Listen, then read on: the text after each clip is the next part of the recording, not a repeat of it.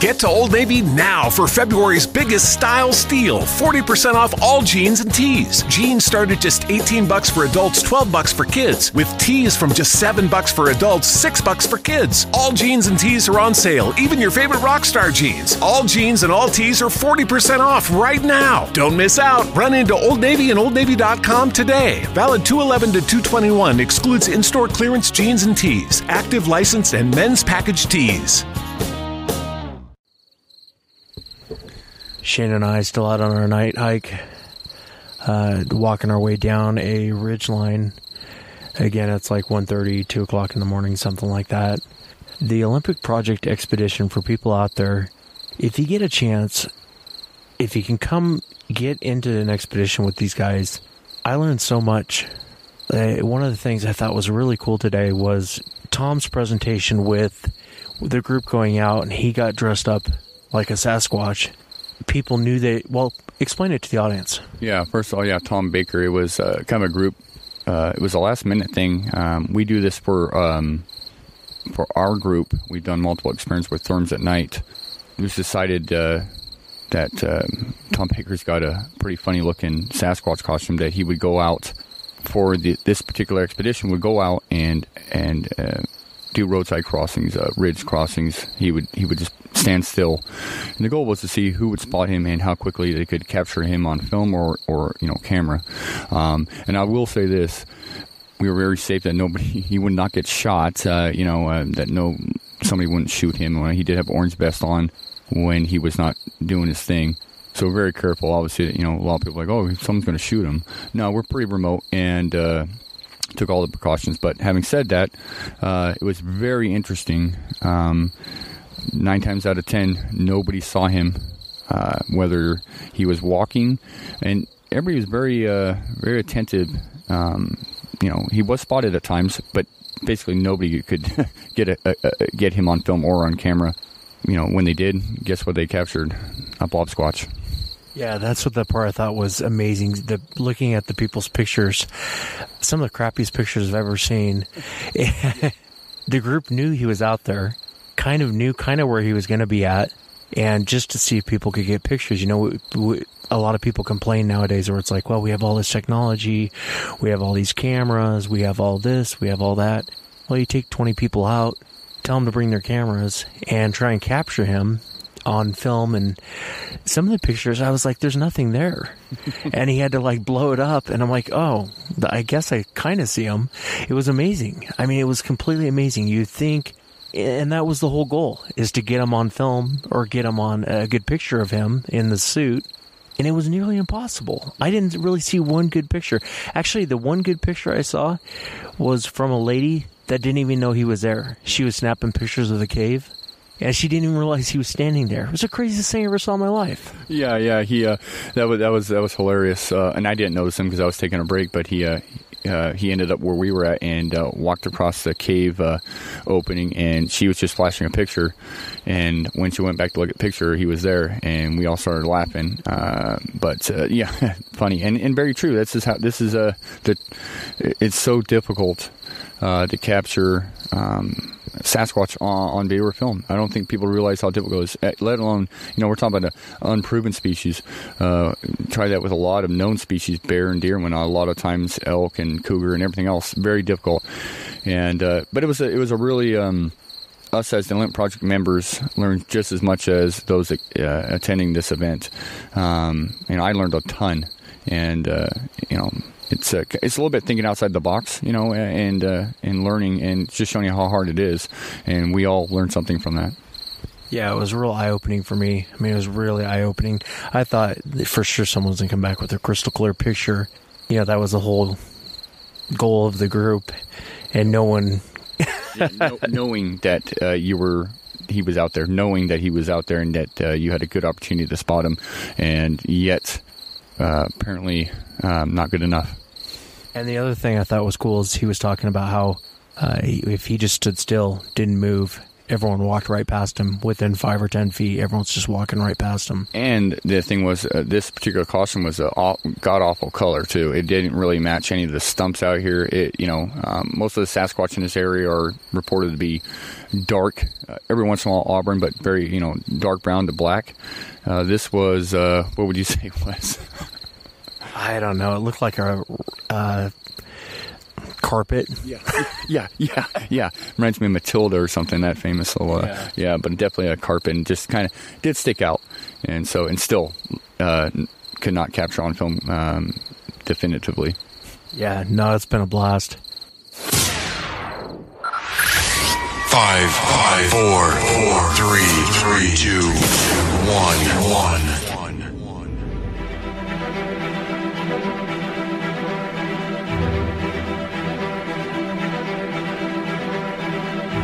When I had come down this hill, I had seen this creature cross the road.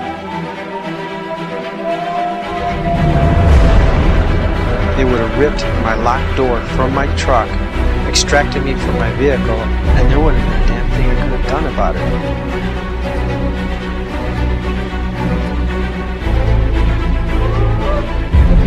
This thing, I got to notice in its eyes. Its eyes was real, real evil, real sinister looking the look it was giving me.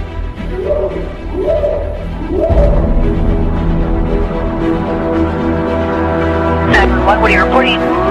Jesus Christ, you better... Sir? Zia! Hello? Get somebody out here. What's going on now, sir? That son of a bitch is about six foot nine, I don't know. Do you see him now, sir? Yes, I'm looking right at him. Uh-oh.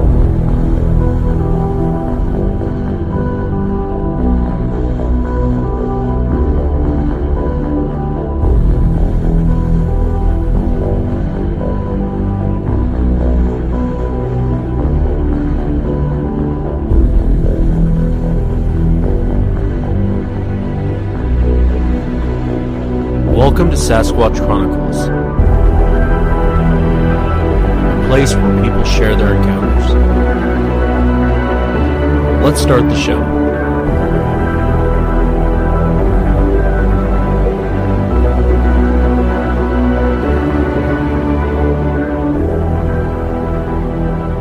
Welcome to the show, everyone. Thanks for being here tonight. I'm actually coming to you from the Olympic National Forest I had a chance to uh, hang out with the Olympic Project, the people from the Olympic Project, and I want to thank Derek Randles. I want to thank uh, Shane Corson, all the guys and gals from the Olympic Project. Had a great time, learned so much. Uh, I've been out here since Thursday. Absolutely had such a great time. It's so beautiful out here. The show sounds a little bit different than it normally does. I actually have a portable studio I'm using, uh, so you'll have to forgive some of the sound quality tonight but absolutely beautiful out here. As you drive out here, there's rolling green hills, there's mountains in the background. Uh, as you step away from the road and actually walk into the forest, it's like you're in the Amazon. The rivers out here are crystal clear, the lakes are crystal clear. Absolutely beautiful. Learned so much from the people at the Olympic Project in four days. I just can't believe how much I actually learned. And uh, I can't thank the, the people from the Olympic Project again Derek Randles, Shane Corson, Tom Baker, all the people from the Olympic Project. Thank you so much for having me down. Had such a great time, and it was very warm and welcoming. They had kind of an itinerary of, of, of everything you're going to do every day. Uh, everything was optional, so it was very relaxing, very cool time, and I want to thank them again for having me thank you for being here tonight. Thank you so much for listening. Uh, if you've had an encounter and you'd like to be on the show, shoot me an email. My email address is wes at sasquatchchronicles.com. And if you get a chance, check out the website, sasquatchchronicles.com. Uh, become a member, help support the show. Thank you again so much for being here tonight. Again, the show might sound a little bit different. I'm in a, a little portable studio I set up so that, uh, you know, I could do interviews out here most of the people you'll hear on the show tonight are from the Olympic Project, and they're sharing their own personal uh, encounters with us. Uh, so let's jump right into it tonight. All right, I'm hanging out with the Olympic Project and talking with Jess. Jess, thanks for coming on the show. Thanks for having me. It's good to see you. Yeah, it's good to see you. And if you would, tell us about your encounter, your first encounter you ever had with uh, a Sasquatch, then we can talk about what, what got you into it. Uh, well, my first sighting was kind of a surprise. Um, of course, I'd had some interesting things happen prior years, but this fall at the end of bow season in September, we were out camping, uh, and Larry, one of my teammates there, uh, was with us, and um, Larry and Chris had gone out looking for elk that morning and left camp. And about nine o'clock in the morning, I heard his diesel up over the ridge line and had been scanning the ridge line, uh, thinking, you know, okay, they're going to be popping over the top of the hill and coming back. And as I was scanning uh, the tree line, you know, where it, you know, the, the, the sun's coming down and it's part of the hillside is quite lit, or I should say it's coming up because it's nine. Um, and then, of course, there's a section of the trees that's still very, very dark. But I see something step out from behind the tree. And my initial assumption was that it was my boyfriend was coming out and maybe going to, you know, flush the elk out. And um, it took a few steps forward. And then I realized that it wasn't Chris. It was very, very large. And then it took a few steps forward and was just skirting along where the sun kind of hit into the tree line. And, um, it walked across the hillside, and a couple times its coat caught the light, and then it stopped and turned after traversing across the hill. And I mean, basically making eye contact with it, but you can't see its eyes because of the distance. But it's no different than, you know, being out on a football field and I look at you and you look at me and you make eye contact even though I can't necessarily see your eyes. Yeah. And then it sat, looked at me for a minute and then just casually stepped behind a group of trees and then played peekaboo and would stand up and kneel down and pull a branch down. And when it was done, it just stepped up and took one step back and it was gone. And um, when I had first heard Larry's truck, I had looked at my my cell phone and it was right about nine o'clock in the morning. And when it finally disappeared, it was about 906, 907. So it was a full six minutes of watching it and it watching us. And I had the two girls with me, so they saw it as well. So it was kind of, you know, it was a long encounter, and I think I was probably more the subject that was being watched than it. I think, you know, it waited for the guys to leave and had decided to come and take a look, and it probably wasn't anticipating me noticing it. But from its vantage point, had I not noticed it, I would have never seen it. I mean, it was so well camouflaged. Can you kind of describe what you saw? Well, it was definitely really big. Um, and when it walked across the hillside, it had um, a very smooth, even, even gait, and it had a, you know, I'd hate to reference the Patterson Gimlin film, but it's like the one thing that people have readily seen where they can kind of, uh, you know, say it was very similar to that. And it, right, they can reference that. It was uh, forward leaning, no neck, head, head and shoulders were just massive. It had a, a longer arm at the upper upper leg was longer than the lower leg, um, and it had a very forward walking gait um, with kind of you know a very pendulous movement from the hip to the knee, and so um, you know. I mean, you could duplicate the walk, but you can't duplicate the proportions, and so that that definitely stood out. When you say the lower leg, like the knee was in a different spot. Well, I mean, the length from the hip to the knee was fairly long in comparison to the knee to the ankle. Now, of course, I couldn't see that far down because of all the slash, and so I could just see just to below where the knee was. But even at that distance, um, you could see the way the hair would kind of lay against some of the, the musculature, and so you could see how large uh, the muscle groups were. And even though I couldn't tell you definitively you know, describe the face, the way the shadows and the hair laid, I could still, I'm terrible at drawing, but I could still sketch out the hairline in relationship to the forehead and the nose and the features. Um, and it was very, very flat faced. Um, I would describe it as maybe more gorilla like in terms of shape, um, and, and, the nose being more flat, but the, you know, very large, and then a very large um, cranial ridge or brow ridge. Um, and then, of course, the top of top of the head had that you know, on the dogs that you look at, they have that kind of that nuchal bone. It was the same thing. It had a, you know, more pointy head would be, I guess, a basic way or conical shaped head that just angled down into the shoulder with almost no neck. So extremely dense musculature through the through the neck and the shoulders, and uh, very broad across the chest. How tall would you say it was? Well, when we did a, a recreation of it after the fact, I sent the guys up there and we measured, and we were estimating right about the eight foot mark, and wi- wider than both Larry and Chris standing side by side. I sent them up there and directed them from down below, and it was wider than what they were. So, How, f- how far away were you from the creature? uh, you know what, Larry? I'm just going to ask him, like football field and a half. You know, so I mean, a, a fair distance, you know, and I call it kind of like a fishbowl in the sense that I was at the bottom of a clear cut area surrounded by hillside on three sides, and the hillside is very, very steep. And so it would be kind of like looking up into stadium bleachers, and that I had this direct line of sight of clear cut hillside. So it was, it was nothing debris wise between it and us. What was it about it that caught your attention? Well, initially I was like, "Oh, here comes Chris," and then, you know, immediately it was the size. The size difference was was significant, and I didn't even realize how significant until the guys went up there and kind of made asses of themselves trying to climb the hillside. It, it, the, definitely the size and the way that it walked. I mean, Larry and Chris couldn't walk through the slash without falling and dropping, and I mean, it was really funny actually this thing walked so smoothly through the undergrowth. And you have to understand, I mean, the slash there is probably three to four feet with lots of logs and lots of hidden holes. And it didn't stumble, it didn't struggle, it didn't have to step over things.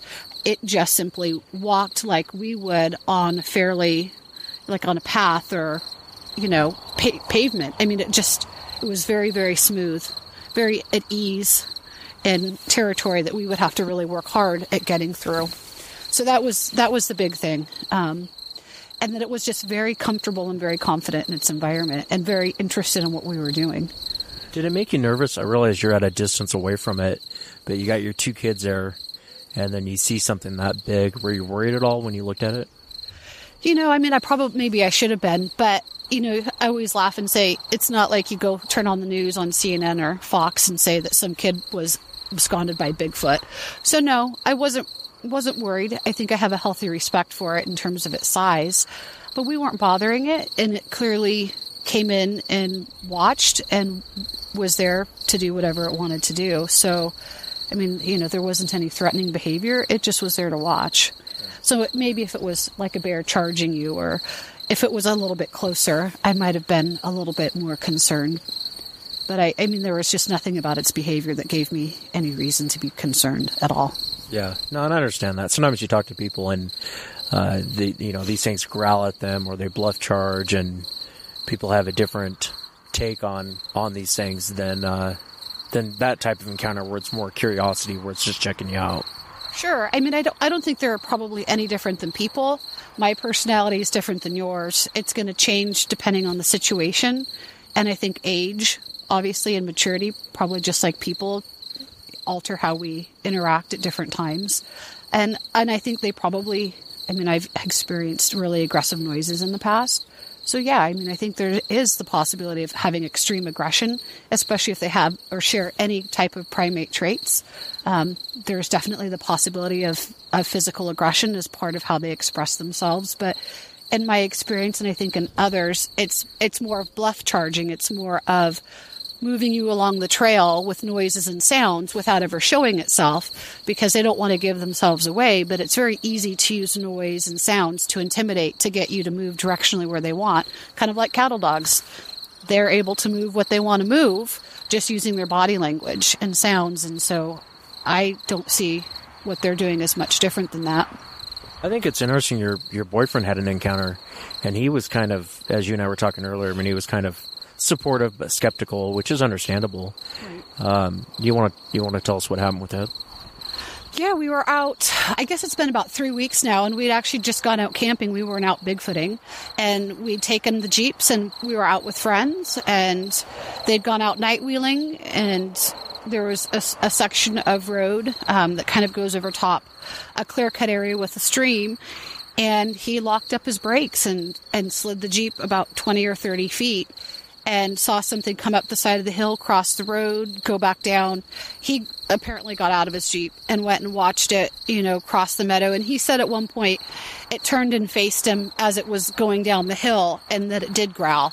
Um, but I haven't really asked him a whole lot because he's still processing and this is not really the time to be you know, throwing a bunch of questions at him because he's still kind of processing the whole thing. But they did come back and get us, and you could see where he'd skid, and he he was honestly scared. I mean, I haven't seen him shaken up over very much, and he was physically shaking. Did not want me to get out of the jeep. He chambered around. He was so concerned, and you know, I I don't know. I think the longer you spend out kind of having these experiences, the less worried or the less scared you get because you're you're more familiar with what's going on. And he just isn't there yet. And so, you know, I'm out there, oh, let's run down the hillside and see what I can find. And he's like, no, it's dark. I don't want you going away from the Jeep. You might get eaten because he just doesn't have that. He just doesn't know. And, and I think he'll get more comfortable with it the more he goes out, maybe the more experiences he has. But what did, can you describe what he saw or did he tell you what he saw? He said it was big, and when we went back and measured a spot, I think we're figuring it between the seven and a half and eight foot um, range. And I, I mean, my take, the reason it growled at him is when he saw it, he hopped out of his jeep and he ran towards it initially. And at that point, it was already down the other side of the embankment when it. He said it turned at him.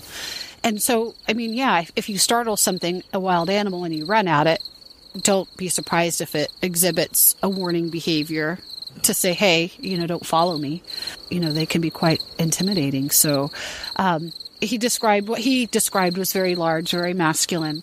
Um, and then what was really ironic is that uh, my teammate Larry had had a sighting there maybe two months.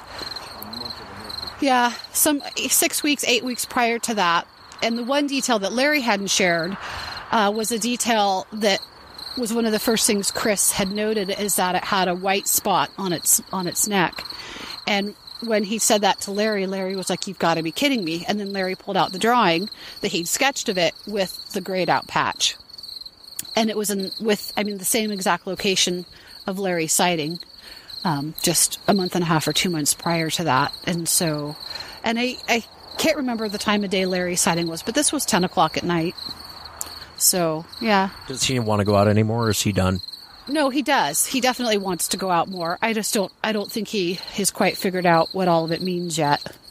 You know, he I think he's interested to have more experiences, but I think it's a bit unsettling initially because it's just something very new and you don't really have a, a reference to it. It doesn't quite behave like any animal he's ever experienced and so it's going to take him a while to to get comfortable and figure it out and you know, it's, bigfooting isn't his hobby. He goes in support of me. Of course, we weren't bigfooting that night. We were four wheeling. but you just don't know. I mean, you could go out and research for years and never have an experience and go out bike riding and see something. So it's it's kind of probably a little bit luck of the draw for some people, and you know we spend a significant amount of time out in the field. Um, I haven't so much this year since my accident, but um, you know when you're out in an area every weekend, wildlife start to desensitize a bit to you, and I think they start to build a comfort level, whether it's the deer or the coyote or whatever. You, they start coming closer into camp, and I don't think that this is any different. Have you ever had anything aggressive happen when you've been out? Oh, oh yeah. I mean, we've had growls. I've had I had a giant rock hurled in my direction, um, and it landed right behind me the year prior um, in that same area and it was Gunner and I sitting, Gunner Monson and I sitting around a campfire about midnight, and we were actually talking about the Oregon Primate Research Center, and um, I hadn't really thought much about it, but I was had just made some a primate call, and, and at that time we heard this crash, and a whoosh, and then a thud, and this ginormous rock landed a foot behind my chair. And so when it landed, it made such a crash. Of course, I flew over the campfire, tripped over him, and just about roasted myself. Because if you hear something, you know, land behind you at midnight, your your obvious reaction is you need to get up and turn around and face it because it landed right behind me. So I catch I catch a lot of a lot of shit for that. I'll be honest. Um, but when we went back and reviewed the audio? I mean, Well, yeah. some throws a rock at you. I'd, You're- be, you're- you're I'd be jumping over the fire too. right, it's like, oh god, I, you can't see what it is, and it's dark, and so I tripped right over his feet into the fire, just trying to get my feet underneath me so I could face it. But when we went back through the audio, um, Gunner was like, "You've got you, you're not going to believe this," and so you can hear as Gunner and I talking, you can hear some grunting and growling going on in the background, and then right before it throws us, you can hear the really, really deep, and then you hear something step forward, and then you hear the whoosh, and then you hear it hit the branches that it's going through, and then, of course, you hear it land, and you hear my, oh, I don't know, fuck, shit, sorry. Sorry. It was lots of four letter words, I'm sure, and then landing, and then it was gone.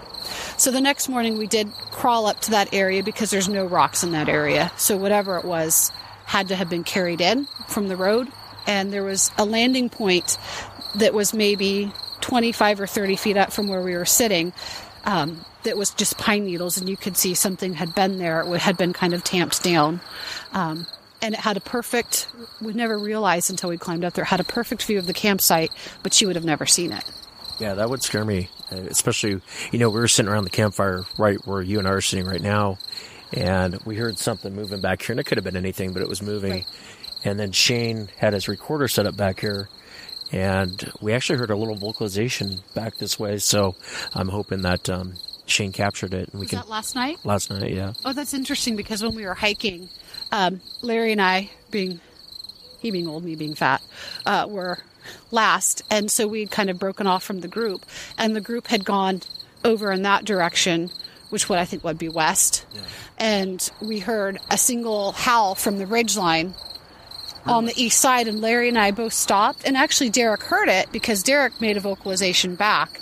And we didn't initially know if maybe somebody else from the group had made that. So when we caught up, um, James Million was like, No, we heard that as well. And they had, of course, made some noises that we knew it was them, but it was in that same direction Yeah, no, late yesterday afternoon.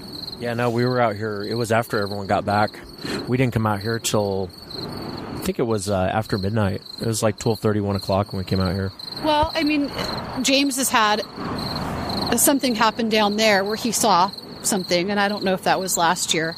And then when I was up here, I don't know, two years ago, um, I was walking back to my Subaru, which had been parked just right out here, and I was backed right in against the bushes, and I had something flank me all the way from the porta potty up, and it wasn't quiet, and it was pushing pretty hard through debris, and it literally was keeping keeping up with me. And so when I slowed down and stopped, it did, and when I walked, it kept coming. I not you know I don't know what it was. It could have been a cat. It could have been who knows. But it was definitely it made a lot of noise and it drew drew attention. And then I got in my Subaru and got into my bed, and about ten minutes later, I had something thrown at the back of the Subaru. And then I got up the next morning, and there was a rock sitting at the base of the Subaru, and it cracked. I mean, it cracked pretty hard. Yeah, I don't want to give away too much on the location where we're at, but this whole area is notorious for uh, sightings. If you ever look up sightings in this area, it's just notorious for uh, people seeing creatures and all kinds of roadside crossings through here. And I've talked to loggers through here that have had encounters, and this is a great area. This really is. You've got the power lines.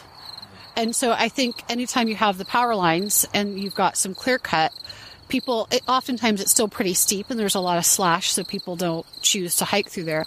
But it makes real obvious corridors for something that has the ability to, to go through it pretty easily. And so, um, interestingly, in our research area, besides here, down on the Oregon coast, we have similar, similar, um, theories about the power lines and how they use those as travel corridors, and we've had a significant amount of sightings.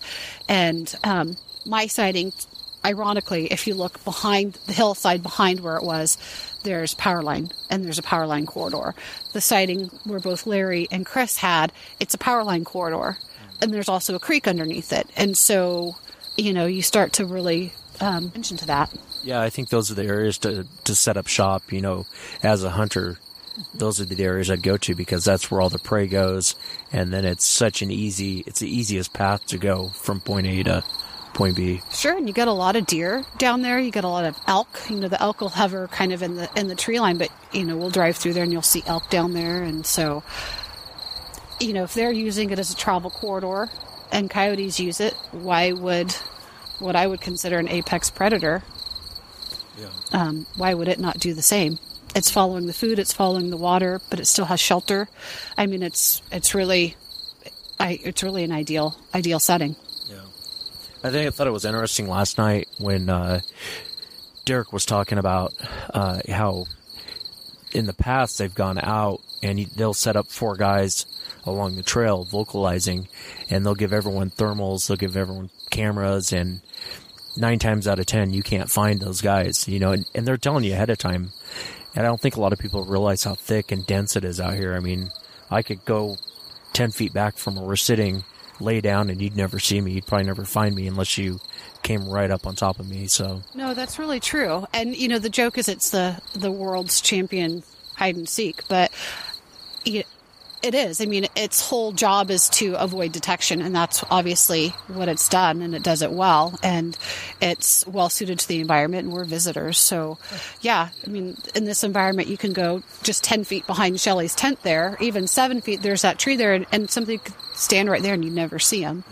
Um, and in our area, we've had that same that same same occurrence and we were out this last winter and it was pouring down rain it was the most horrific conditions. And um, it was cold and it was wet and it was pushing up near midnight. And my little dog foxy absolutely went bananas. Now they've been been bigfooting with us since they were puppies and and they're not bothered by a whole lot. And she started barking and growling and pacing right at kind of the brush line. And so I have an inexpensive um, imager that I bought for my tablet, and we hadn't we hadn't used it yet. So I'm like, okay, well let's pull this out. I figured we had a fox or maybe a coyote or a raccoon or something that was coming into camp and that's what I anticipated seeing and what we ended up seeing was something very tall and very large peeking out back and forth behind a tree and you know it's not a high quality thermal so um, you don't have the benefits that these high dollar equipments have, but you can take still shots, you can take video.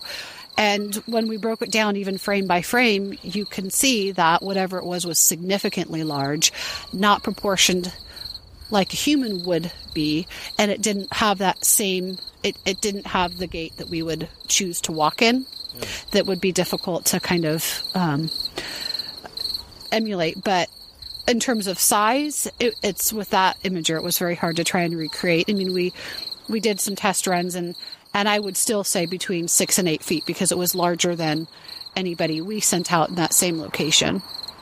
But it was pouring down rain, and you know. I'd like to see that. That I, I can show it. I actually have it with me, and it's it's not great. Like I said, it was our first time using it, um, and so I guess you know, I'll plug the plug this piece of equipment for their company. You can thank me later. But um, both FLIR and Seek Imager have these tiny little. Um, I'll have to show it. I actually have it with me. They come in this tiny little case, and they can plug into your tablet. They can plug into your phone. So they have both the Android and the um, the iPhone. And they run between two and three hundred. And I compared them. They have their pros and cons. Um, they're not fabulous, but they're perfect for somebody who wants to go out and wonder what's not too far in front of them. Now, the Seek XR, which is the one that I purchased, was about $300.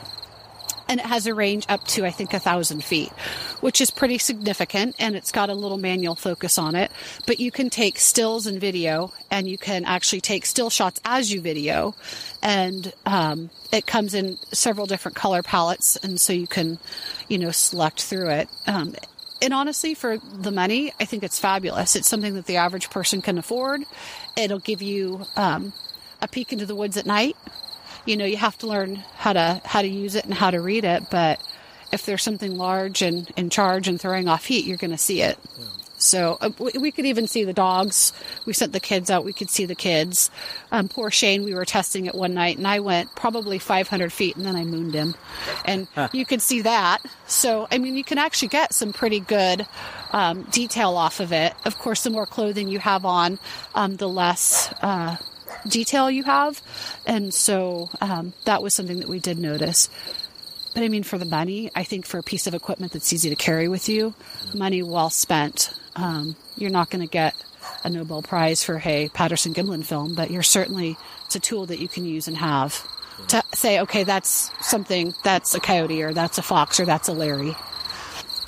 Yeah, last question. What do you think Sasquatch is?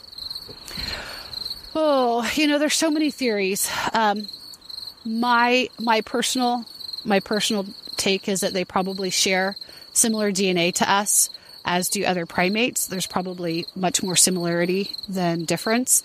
I my opinion is that it's um, you know similar to humans in terms of evolution, but its own little branch, and they've continued to adapt and evolve to the environment that they're in, much like we have. So where we've gotten less hairy over thousands of years and more refined, it's probably the traits obviously that would be best suited are coat and musculature and strength and stealth. And so and I, and I, th- I so I think it's similar to what we are. I think it's would be similar and related to primates. Um, but its own species. I, you know, I don't think I mean, I, I thought a lot about the possibility of it being a hybrid. You know, that's been tossed out a lot, and I suppose that's a possibility. You know, the Native Americans talk about it interbreeding with women. Is that a possibility? I don't know. I mean, there's some. I mean, look at horses, and they can do that, and you you can get mules, and so who knows? But I think it's it's probably very similar to us um, in terms of genetics and physiology, but I think it's its own own species. It does a good job of keeping itself well hidden, and so it just hasn't been categorized yet. Jess, thanks so much for sitting down with me. Oh, thanks for having me. Well, I'm sitting here with Mike Leone. Uh, Mike's every time I've gone to a conference or uh, been out on expedition, he's always been there, and he's like the lone hiker. He's like uh, Chuck Norris, you know. He's like the, the, the guy that goes out by himself.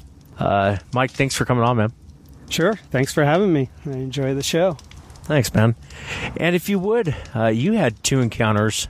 I know your first one was up at uh, Mount St. Helens. Do you want to tell the audience about it? Sure. Um, it was July 2009, and it, it was the end of July last weekend, and it was really hot that weekend.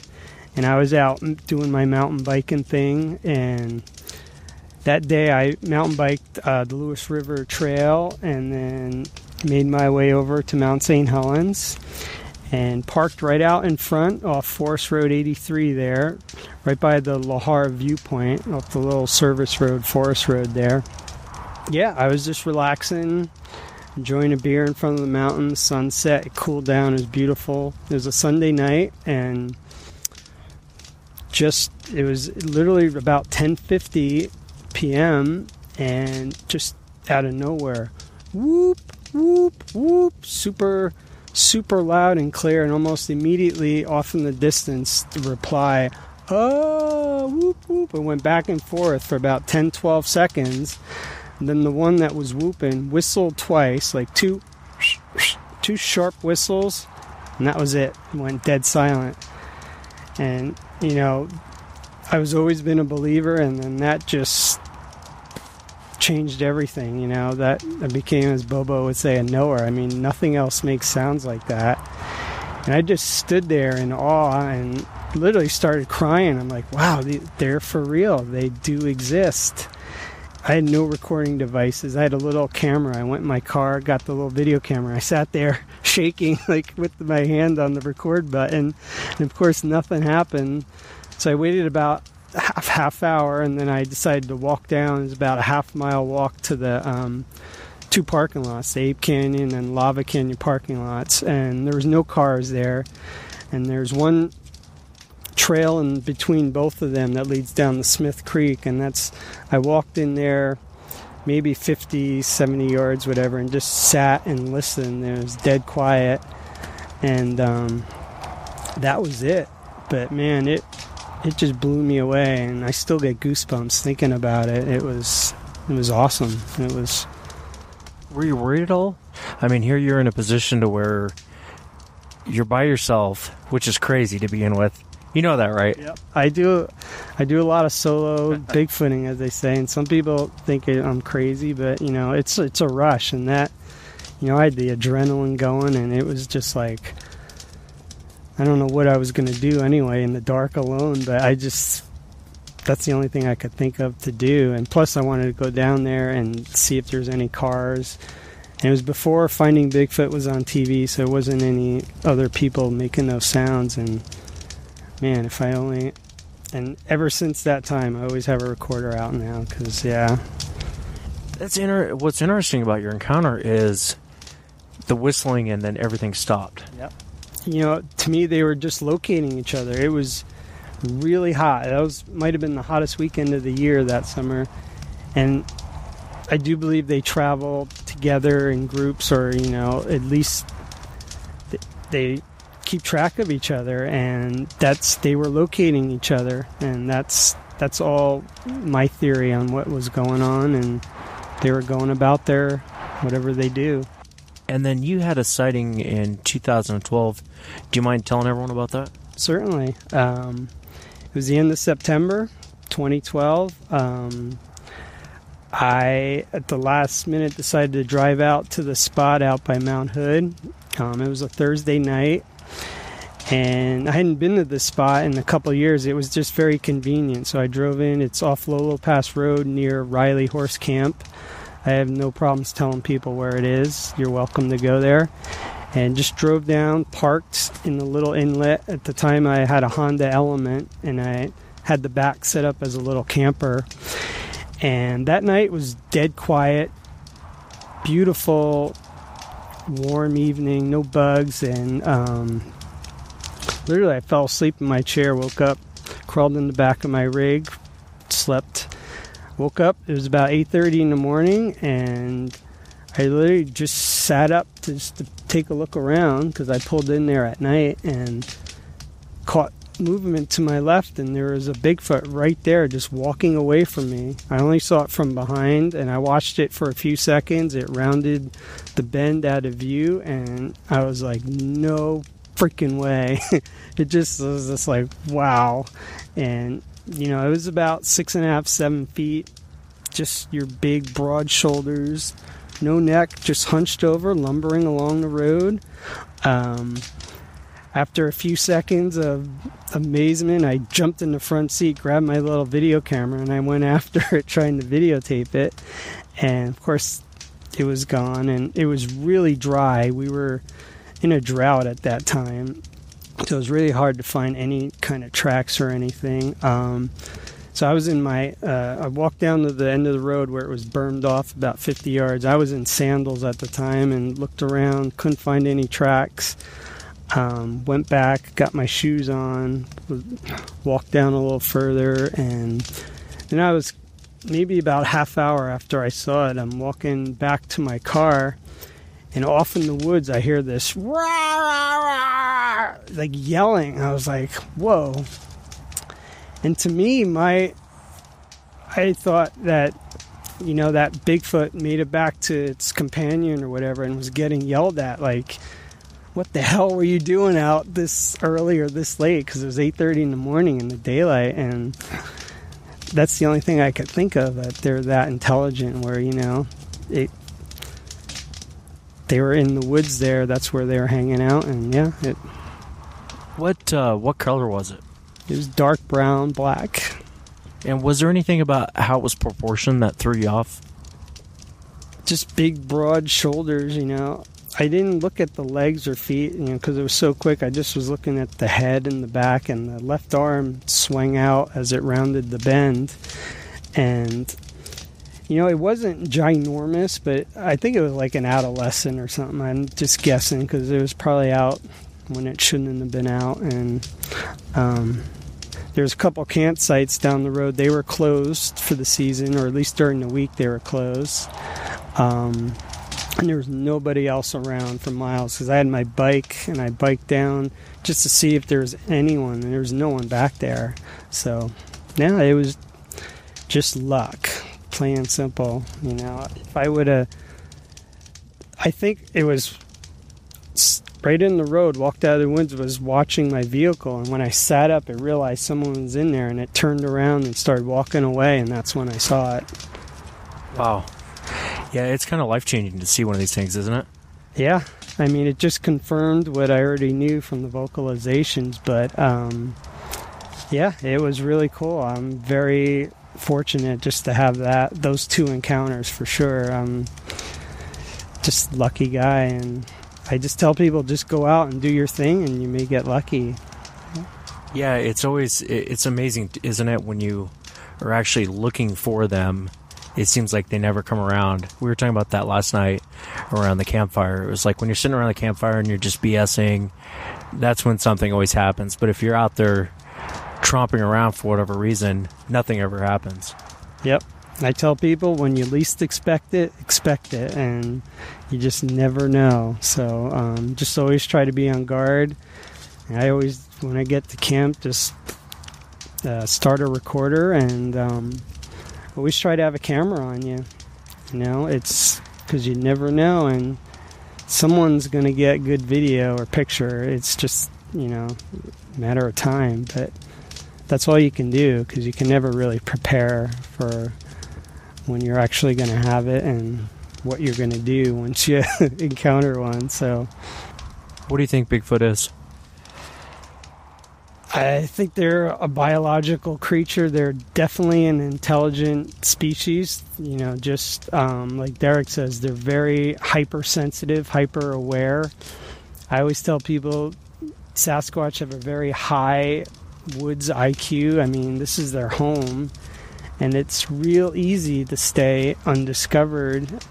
You know, just walking, you see the steep terrain of these hills and how thick forests, and you know, one could be right across the street there, and you know, he's fine because no one's going to be bushwhacking up that steep terrain. It's so it's you know, mainstream people don't understand how vast and thick some of this forest is, and there's so many places where people just don't go, and it, they're safe there. Yeah. Well, Mike, thanks for coming on, man. All right, thanks for having me. All right, I'm sitting here with uh, Larry, founder of the Tillamook Research Group. That's all right. Tillamook Force Group. Tillamook Force Group. Yeah. and uh, Larry, thanks for coming on, man. Hey, you're welcome. Glad to be here. And if you would, I know I, I was just talking with Jess, and she was telling uh, you were sitting there with us, and she was telling us about her boyfriend seeing that uh, that one Sasquatch with the white stripe on its neck, and you had actually seen that one before. Do you want to tell everyone what you saw and kind of what you experienced prior to even Jess's boyfriend seeing it? Sure. About I'll say about 40 days before that, I was out in our area I, am do some writing, so I wanted to get away from home. So went out to a, a place, started a fire, just sat and did some writing. And it came about noon, and I was like, I better go home and get something to eat. So I'm barreling down the logging roads at about 40 miles an hour. And there's one area that's always intrigued me is a beaver dam complex area. So I always glance down there and it's kind of a dip in the road. So as I was cresting the hill, I'm seeing this guy crossing the road in front of me. Now, mind you, I'm going 40 miles an hour, and I'm going, why is that guy all in black? Why is he wearing a ski mask? What what's wrong with his nose? And as I got up to him, it turned over its right shoulder, looked at me, and I was still going. As I passed it, I was like going, "Well, that was a Bigfoot." And of course, then I tried to stop, and as soon as you hit the uh, brakes on gravel road at 40 miles an hour. It's like you're going on ice. So as I'm trying to control my truck on the road, sliding all over the place, I finally turned it around, went back to where I saw it go in. I had a tore calf at the time. Um, got out of my truck, ran on down the hill where I went in, and there was this trail. So I ran down this trail for about five minutes, and uh, realized I was completely alone. So I was like, well, that wasn't a guy. I knew what it was to begin with. So I did a zigzag pattern and I couldn't find any tracks or anything. So I ran up the back into my truck and ran up where I got cell coverage and contacted Shane, who was coming back from San Diego. Uh, uh he got the excited Larry about the the sighting. Um, I got home And I was after a while I got home and uh, I'm not much of a drawer, but I actually drew its face to a T. It would have looked at me when it crossed the road. We went back the next day, that Sunday, went back and did some measurements of uh, how wide the road is because I only saw it take two steps and it was gone. If there was a first step or a three steps, I didn't see the first one. I only saw as it came from my left to the right, I saw two steps, so the road was 18 feet long. Yeah, and it, as it ended, as it got across the road and was taking its last last step, it just turned over. It turned and looked over its right shoulder at me, and then just went straight off the side. Well, its face was imprinted on my mind like a negative, and I literally drew it. Little known to me, going to Jess's story, Chris, I showed him the picture of that. He goes, "That's exactly what I saw, right down in the white patch um, that I drew." You hadn't even told him about the white patch or anything. No, I didn't tell him at all. So it was. I said, "What did you? What did it look like this?" And he just he couldn't believe it. For the audience, will you describe to them what you saw? Um, basically, the height of the thing, I guesstimated about eight feet, and the reason why I say that's because its hips came up to the top of the grill of my my uh, 2003 full size Dodge Ram 4x4. Um, it did have a conical shaped head. And you unusual thing to me was kind of a flat hooked type of a nose. Um, kind of a beady brown eyes. Uh, the hair that I saw was kind of flowing off of its show, off of its neck. There was no neck to write home about. It was more like set into its shoulders. Uh, massive shoulders. The hair was kind of like a cape that came up up the head down over its neck, and it had this white patch on one of it, one of its sides, like like what we would have, like if it was like a patch of gray or something like that. Massive legs, huge chest. Uh, I had a side profile. It was until it turned at me, but uh, it was a massive creature. I I couldn't even tell you how big the legs were. It was it was gigantic, in my opinion. What is it? What is it about this area that you guys go out to? Why do you think that they're in this area? I'm not really sure. I think I do. I do have a theory. I think it's because of there's constant food in there. There's deer and elk all over the place in there. Uh, You don't have to go too far to find an elk or a deer. They're always around. There's ground. There's ground food there. There's year-round uh, vegetation that you could eat there, and plenty of water. There's always water year-round as well. It's relatively stable in temperature, uh, except for your uh, freak storms that come in. Um, the temperature gradient during the summer, for instance, if it's like 80, 80, 90 in town, it's 20 degrees cooler. It doesn't cool off as much. During the winter, it might get every five years you'll get a snowstorm. That's an aberration, but basically, there's it's like its own microclimate. and It's pretty stable there. It's kind of like a it's a top of a bowl. If topographically speaking, it's just it's just uh, it's a sheltered area. What type of vocalizations do you guys get in that area? I mean, how would you describe it for the audience? We've got stuff similar to the Ohio sound uh, calls, uh, whoops, uh, whistles, uh, mouth pops. They sound like like that, like that. Uh, they we get some verbiage. I'm going to call it verbiage, not chatter, because you have no idea what they're really saying.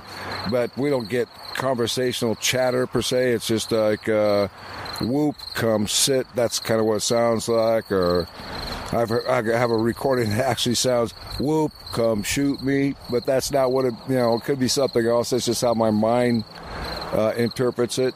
But they, there's all sorts of different. Uh, um, vocalizations that they do. Uh, we got one that's uh, a real high pitch. I think that you played that in episode 28. If you guys could refer back to that, I think you'll you'll hear two. The uh, the mo- well, one I've never heard again was the one I was on episode 28. It was a two minute uh, call between. It was an interlude between two of them. Um, then the uh, the Ohio Howl one I haven't heard since, but we mostly get whoops or or uh, some sort of screams, that type of thing. Have you gotten any aggression in the area? I know I was asking Jess about um, her boyfriend's encounter, and he kind of went after it, so it turned and growled at him, which terrified him. But, and I don't know, I'd call, really call that aggressive behavior because he was kind of the aggressor in the beha- in the whole situation. But do you get any aggressive type behavior in that area? I'd have to say never. I think that um, while uh, I've been point blank range to them, in the sense of where they reach through my tent and grab my head, and I've been close enough to them to you know see them uh, 30 yards in the dark. They're just curious. There's no aggression whatsoever. However, Gunner and I were were uh, pushed out of an area once that uh, we've never gone to at night, and uh, they have this capability of making this, uh, for lack of a better term, a boombox sound that's uh, penetrating. I'm not going to go to infrasound. I, I'm not sure it's that, but because you could audibly hear it, um, real deep bass sound. But it was they were they know to stay out the distance just enough where your flashlights can't penetrate. That's the how many yards it is, or wherever it is that dark zone is. They stay right there. But that night I called the Jurassic Park night because it literally pushed us off the mountain and uh, was just staying out of sight. And the weird thing was, is prior to that, I heard we heard one whistle to the southwest, and then we heard another one to the northeast. So we knew there was two of them in there because we were the only ones up there. Period. All, was, all we were going to do is just leave leave audio and, and leave. And we were up in there, and I set up a parabolic dish, and that's when we heard the first whistle. And then when we got off the, got back in the woods, we stood on the path, went dark, and we hear this boom, boom, boom. But similar to if you would think somebody was walking down the woods with a boom box, but imagine the bass, that irritating bass blasting at you, coming straight for you. So I finally convinced Gunner to get. Well, we got to get out of here. We're being. We have to leave. I pushed him. I had my 45 out. I don't know what I was going to shoot at because I couldn't see. Yeah. And we ran on down the, uh, walked down the hill swiftly. As we got down the bottom, tor- uh, towards the bottom at the road, there's another path that's coming off from the from the uh, south, and we had another one coming up that path making the same noise. Boom, boom. I got that all recorded, and. Um, we we left and deployed, you know, left and deployed the mics, but uh, we got out of there, and those, we, I did get that recorded. Is that like a vocalization that you're describing? The the boom boom boom. If that's a vocalization, it's the first time it's ever been recorded anywhere. I got I ran it over to David Ellis. He's never heard anything like it. Interesting. How often do you guys go in that area? On average, we're up there every week, every two weeks, year round.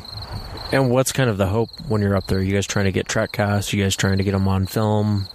What's kind of the the ultimate goal up there? Want to put a bullet in one?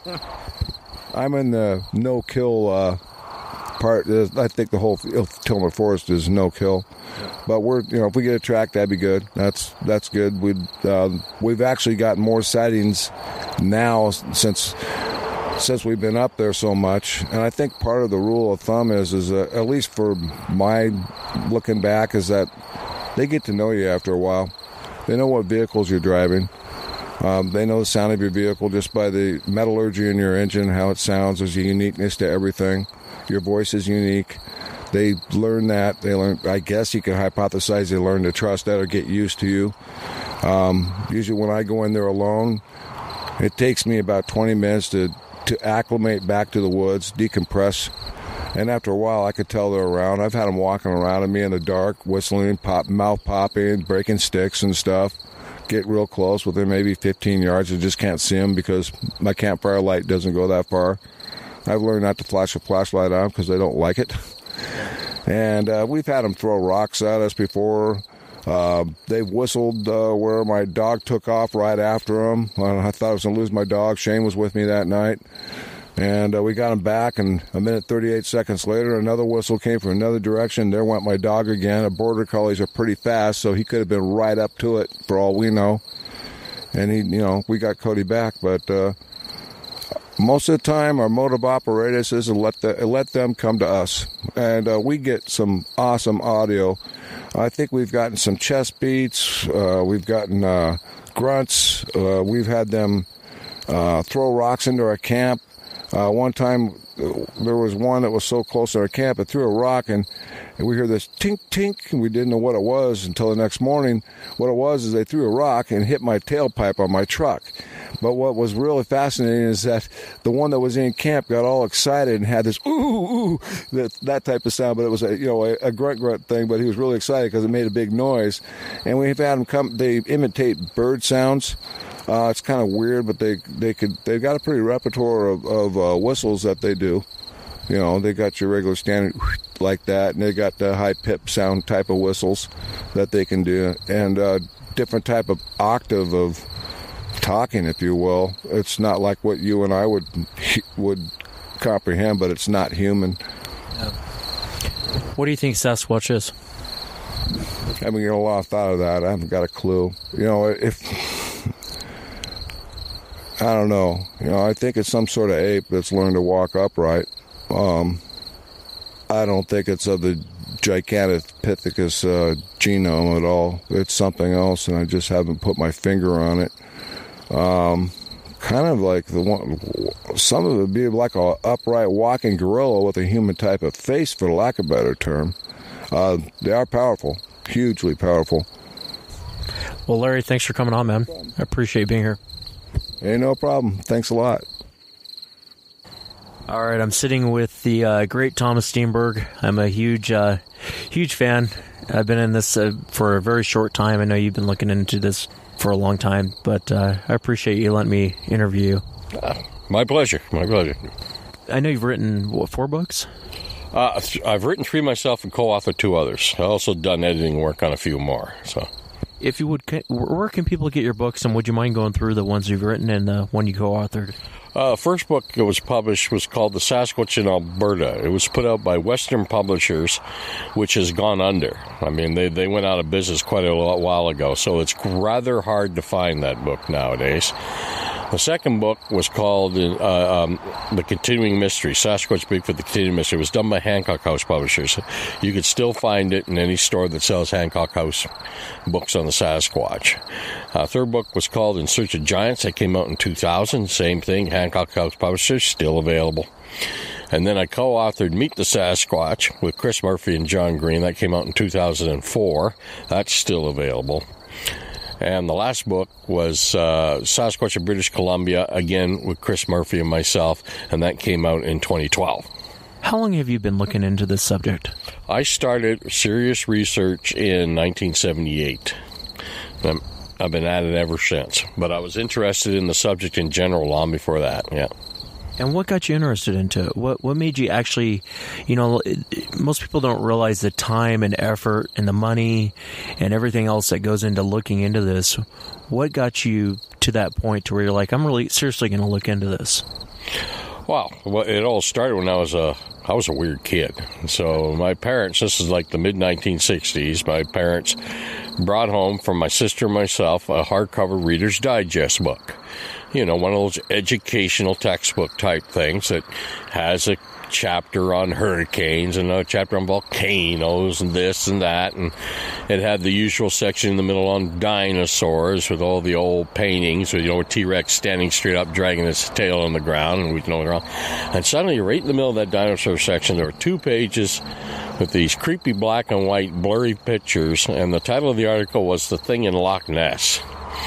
I must have read that a hundred times. And I couldn't put it down.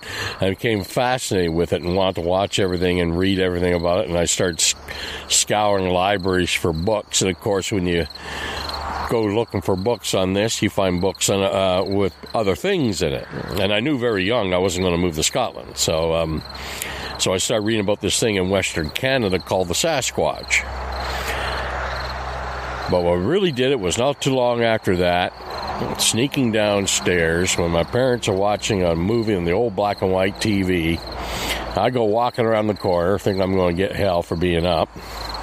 He says, You know, let's let the lad watch it, my father says. Let's him watch this. He's interested in this kind of thing. My mother, Oh, no, no, no, no. He's going to have nightmares. Blah, blah, blah. My father won. I'm sure he's regretted that ever since.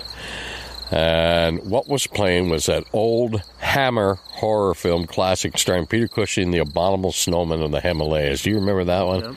It was Sasquatch from that moment on. That was it. Yeah. and I started uh, reading and collecting and studying and researching everything I could find on the subject, and I started physically researching uh, the matter in, like I said, 1978. And when did you meet John Green? I first met John Green not too long after that, 1980, I believe, 79, 80. I met Renee a couple of years later. And uh, uh, the late Robert Titmus soon after that. Yeah. I knew them all, the late Grover Krantz. Yeah, the only one of the originals that I really didn't know until recently was Peter Byrne. Yeah, I didn't really meet him physically until 2010, even though we exchanged letters all the time. Yeah. I'd like to say one of the greatest achievements was I was able to be friends with all these guys and do research and work with all these guys and not get sucked into their personal wars. yeah. You know, and I, because half the time you couldn't get these guys in the same room together. Yeah. You know. Not much has changed. Oh, I mean, Renee would I would go uh, meet Renee in the bush, and he'd go, "So what did that Titmus say about this or that?" You know, and I go, "I'm not telling you, Renee." he says, "I um I won't tell you what he said, and I won't tell him what you say." And they never held it against me. I don't know why, but they didn't. yeah. What was some of the most memorable encounters that you've looked into? I'd have to say two of the best ones I looked in was one was the Crandall Campground incident in Alberta in, in the Victoria this weekend in 1988. Uh, it was uh, four witnesses in uh, Crandall Campground in Waterton Lakes National Park. They were all playing cards at the picnic table when the one couple decided to go down the trail to the public washrooms to brush their teeth and turn in for the night. Well, halfway down the trail, this thing was standing on the trail, and they almost bumped into it. It let out a large grunting noise at them, and she pulled away from her husband. Her name was Susan Stoneass. She, she, oh, now it's Susan Ray Adams, and she ran running back to the campsite yelling bear. But Scott, he slowly backed up and he kept his eye on. He saw what was basically a large shadow move off the trail to the left. And of course, the other couple back at the campsite, when they heard the word bear, was helter skelter for the cars. Scott came back, tried to get in the car with his wife, but she had locked the door and she wouldn't let him in. I guess somebody had to be sacrificed. and he ended up getting in the car with the other couple.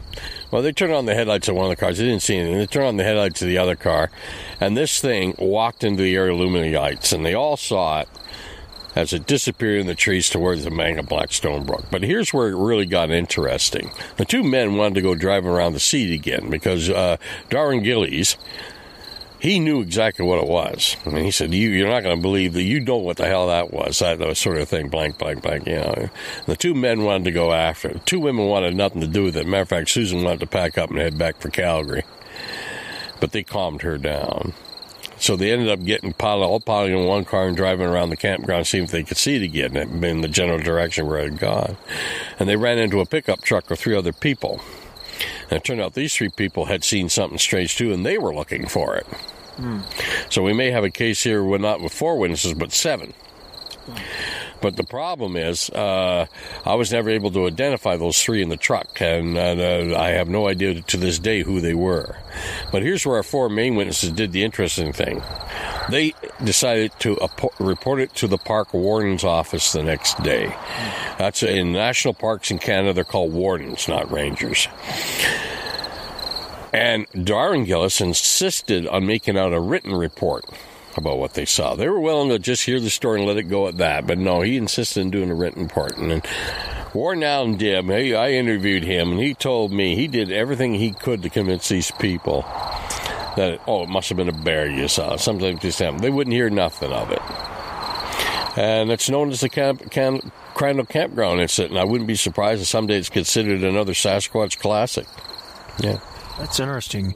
What did they think it was? What did the other people? I knew there was one guy there that he knew what it was, but what did they describe what they saw? Yeah, yeah. And they all basically said the same thing. Susan thought it was over just over seven feet tall. The others thought it was closer to eight feet tall. Susan thought they were, you know, about 90 feet from it. The others thought they were over 100 feet from it. My measurements, they were about 80 feet from it when they saw it. So they overestimated that. But I interviewed all four witnesses separately. And even though there's little variances in description, they were all generally describing the same thing. And it, w- it was very soon. I mean, Dar- Garen Gillis knew exactly what he was looking at, and it only took a few months for him to d- inform everybody else what they were looking at, and they all had to agree with him. Yeah. Yeah. That's interesting. What was the second one? You said there was two memorable ones. Yeah, the, the, the, my second favorite. Well, I've had a number of them, but the second favorite is uh, 2008 in the Lower Mainland, British Columbia. There's an area called Bridal Falls Forest Service Road. A married couple were up there in the high observation point, looking at all the lights of the Lower Mainland. And they were on their way down. This is like two in the morning. The wife never really saw it because she was paying attention to CDs. She was fiddling with CDs or something. And all she remembers is her husband breaking to a halt and saying, "Did you see that?" And she and she goes, "What? What did you see?" Just some big hairy guy just walked in front of the truck. It's a narrow mountain road that they were coming down on, and she started asking him questions. And eventually it clicked into what he was talking about. And she said, Are you saying you saw a Sasquatch? And he said, No, there's no such thing as a Sasquatch. Hmm. And this witness, still to this day, won't say it was a Sasquatch. He's he's told me I don't know what else it could have been. It certainly fits the description, but of course it wasn't a Sasquatch. So there can't be any such thing as a Sasquatch. Some people don't even believe their own eyes. And he told her, "Don't tell anyone about what we saw, what I saw here tonight. Don't tell anyone." But she told her friend, who told her husband, who used to work at the mill where I lived, and he knew me and what I did. So within 24 hours of this happening, I'm phoning him up saying, I, I'm curious about this thing you saw on Bridal Falls Forest Service Road last night. He's going, How the hell did you find out about it? You know, he was not happy. and so we went up there, and I went to his place after I calmed him down and assured him that anonymity would be respected. And he, to this day, he won't re- reveal his identity. He agreed to do an interview and show me exactly where this happened. So I interviewed him at his home. I interviewed his wife. And then uh, with Bill Miller and, and company, we went the, the following day up the, to where this happened. And j- just by coincidence, the Chilliwack Press was doing a story on Sasquatch in general. And we said, well, we just had this recent sighting report. We'll tell you about it. We're not revealing any names. So they did, and they wrote a story about it. And they, they titled the story, If You Go in the Woods Today. And now the young man read it and said, my God, that's the same. I saw something the following evening on that same road. And he came forward and he contacted us and said, I saw something the following evening. And he had no idea until he read that article about this incident. So we said, well, tell us all about it. And, and we agreed to meet him there, and we met him at the spot where it happened because it was right beside an old nursing stump right off the road. And it was only like a, barely a kilometer from where the first incident occurred. Hmm. Yeah.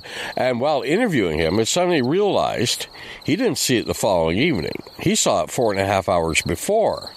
Really? Yeah. So his sighting occurred at 10:30 p.m. September 18th, 2008. Midnight rolls around. It's now September 19th, 2 a.m. The witnesses from the first story are coming down the hill. So even though I can't say with 100% certainty, it's a fair bet that both these accounts involve the same animal.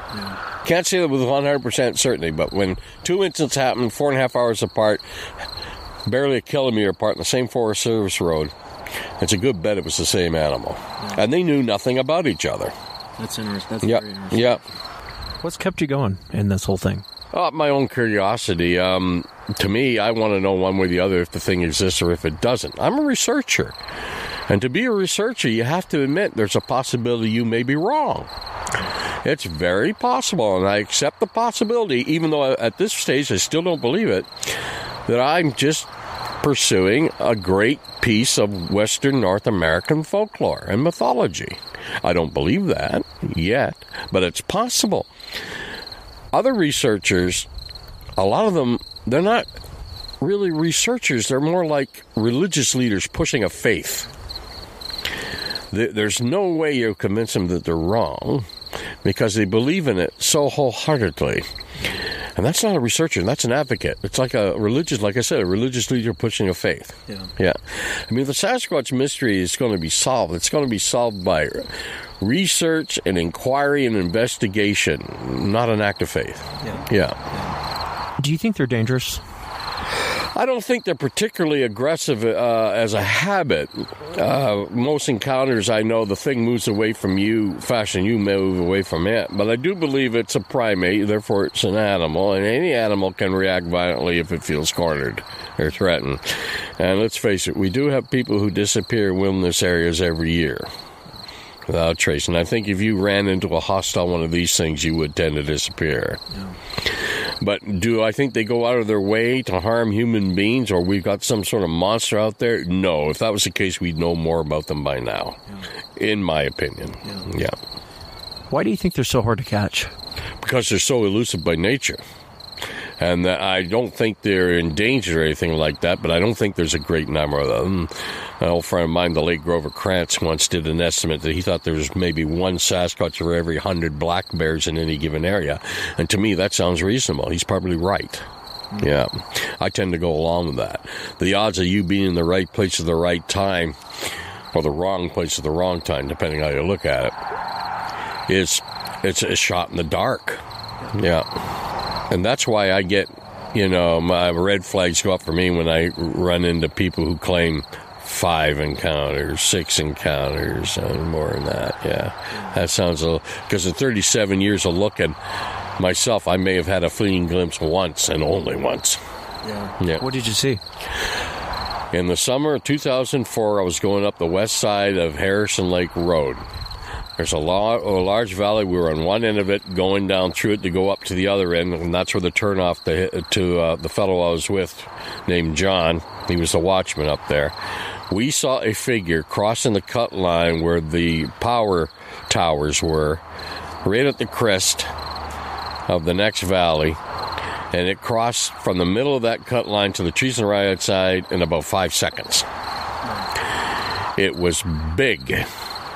It was walking upright, but it was really too far away to possibly identify. You couldn't see any fine details. And my philosophy from the beginning has always been stick to the facts and never deviate the facts. The facts are I saw a figure. The facts are it was moving upright. The facts are he was jet black or appeared to be jet black. But also the facts are I could he was too far away to positively identify. If that was a large man, I have n- as yet never seen a Sasquatch. If it was a Sasquatch, I've seen one. Yeah. Have you uh, heard vocals that made you stop and kind of? I've heard uh, I've heard a lot of sounds, a lot of strange sounds, and who knows? But nature and animals play uh, a lot of strange tricks. I mean, have you ever heard a cougar screech? It doesn't sound anything like what you hear in the Disney films, you know. And people don't recognize these things. To me, a noise in the bush or a noise at night is just that, unless you saw what made it. You know, it's just a noise, even if it was a Sasquatch. Yeah, you got to see it. Yeah, I mean, it could be, but we don't know.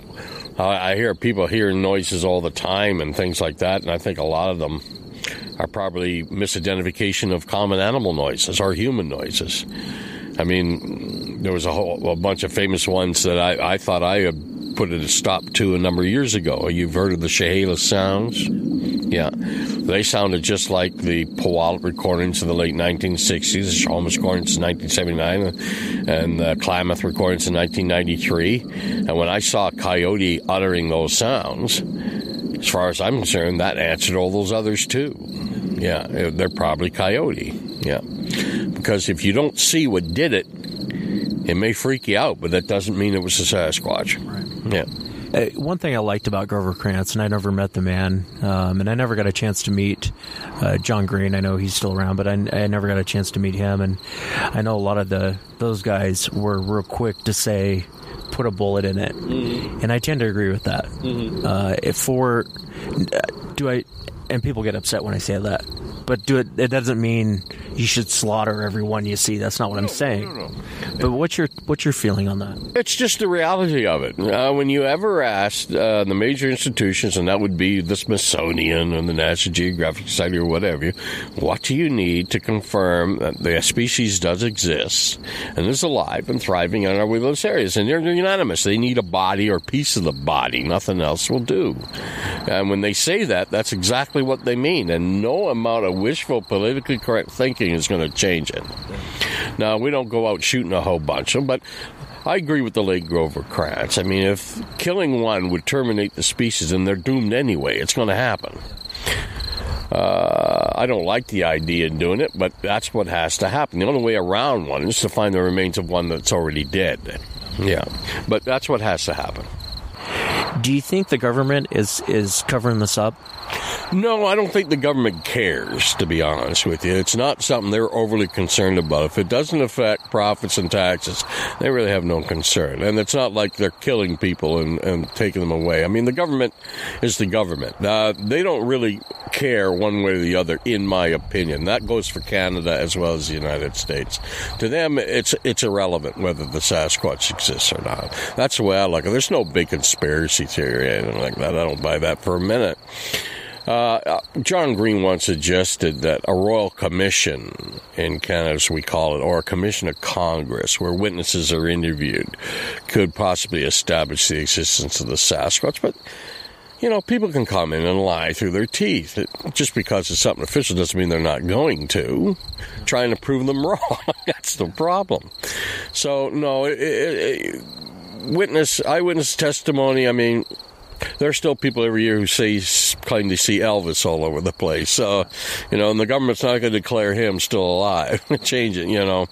I don't think the government, the American government or the Canadian government, really gives one hoot whether or not the Sasquatch exists or not. No. That's not important. Yeah, it's interesting, and, and it's pretty big over where you're at. I mean, Sasquatch, you're in Harrison Springs, Harrison Hot Springs. Harrison Hot Springs, and that's kind of a hotbed of activity, isn't it? Oh yeah, the, uh, Harrison Hot Springs, where, uh, and right next door where the Chehalis Reserve is, is where the name Sasquatch was first coined. Yeah, a man by the name of J.W. Burns was a school teacher. He was a, he was a white man. And he uh, was writing articles because he came very friendly and was well liked by the community there. Uh, and the Chehalis people were telling him about this creature in the mountains called the Saskahavik, or the Saskahai. All depends on who you talk to and how they pronounce it. And he wrote an article for Maclean's magazine that was published April Fool's Day, 1929, called Introducing BC's Hairy Giant. And he took the word Saskahavik, or Saskahai, and he misspelt it and mispronounced it, and he called it Sasquatch. Mm. And that's how the name caught on with the non native community in Canada. It's been known as Sasquatch ever since.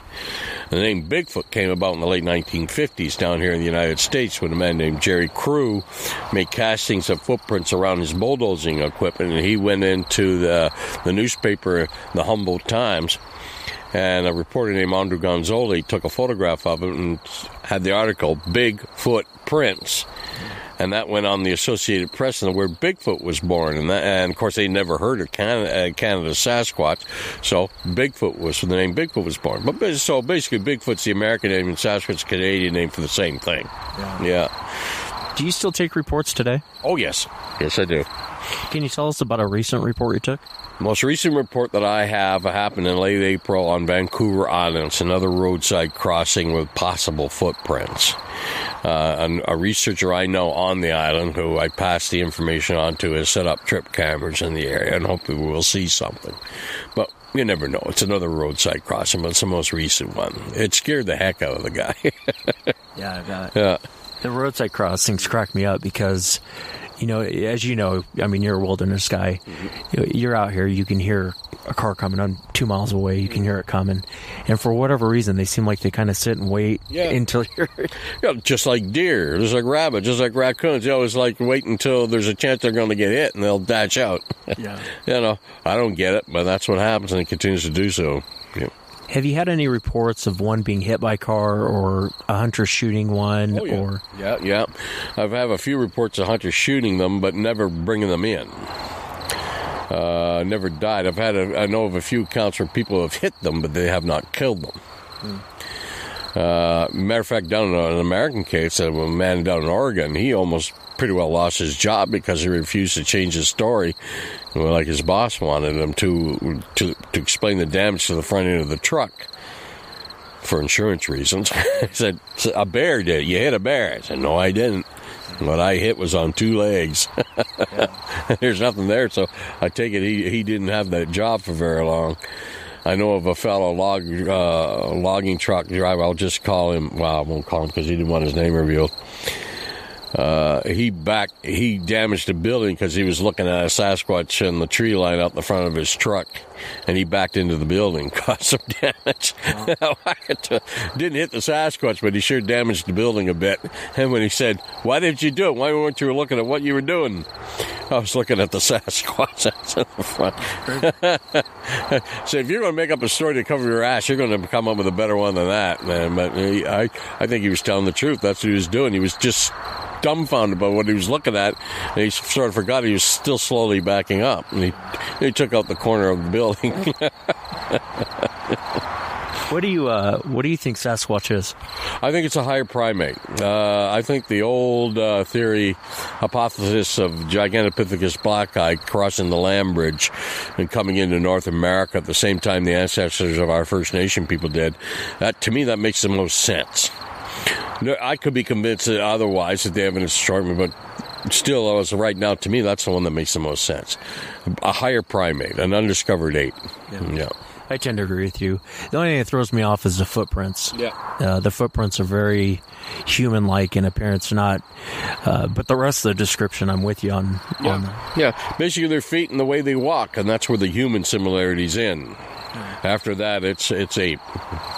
When you first got into this, was there a lot of? I know nowadays you hear so much paranormal stuff. You hear um, people saying they mind speak, they have special Jedi powers, and they have. Uh, when you very first started into this, was any of that going on? Oh yeah, but not to the extent today. I mean, today the Sasquatch field has re- literally become an asylum that's been taken over by the inmates. That stuff uh, and the tabloid mentality of the media is just drawn to that. There are people, like I said, and this is another reason why the government doesn't take it seriously. It's because the media is dominated by people who come out with these stories, and uh, and these television programs don't help. I mean, there are shows on now that make Finding Bigfoot look like a Smithsonian special. You know, the only way to describe them is Duck Dynasty hunts Bigfoot. You know, ridiculous. So why would they take it seriously? yeah. It's a huge honor to uh, have you on the show. Well, it's uh, thank you for asking. No problem. Yep. Thank you, sir. All right. Yep.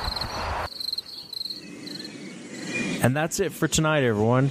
Remember, if you've had an encounter and you'd like to be on the show, shoot me an email. My email address is wes at sasquatchchronicles.com. Uh, please visit the website, sasquatchchronicles.com. Again, I want to thank the people uh, from the Olympic Project, Shane Corson, uh, who hosts Monster X, and Derek Randles uh, for inviting me down. Thank you so much, guys. Had a great time.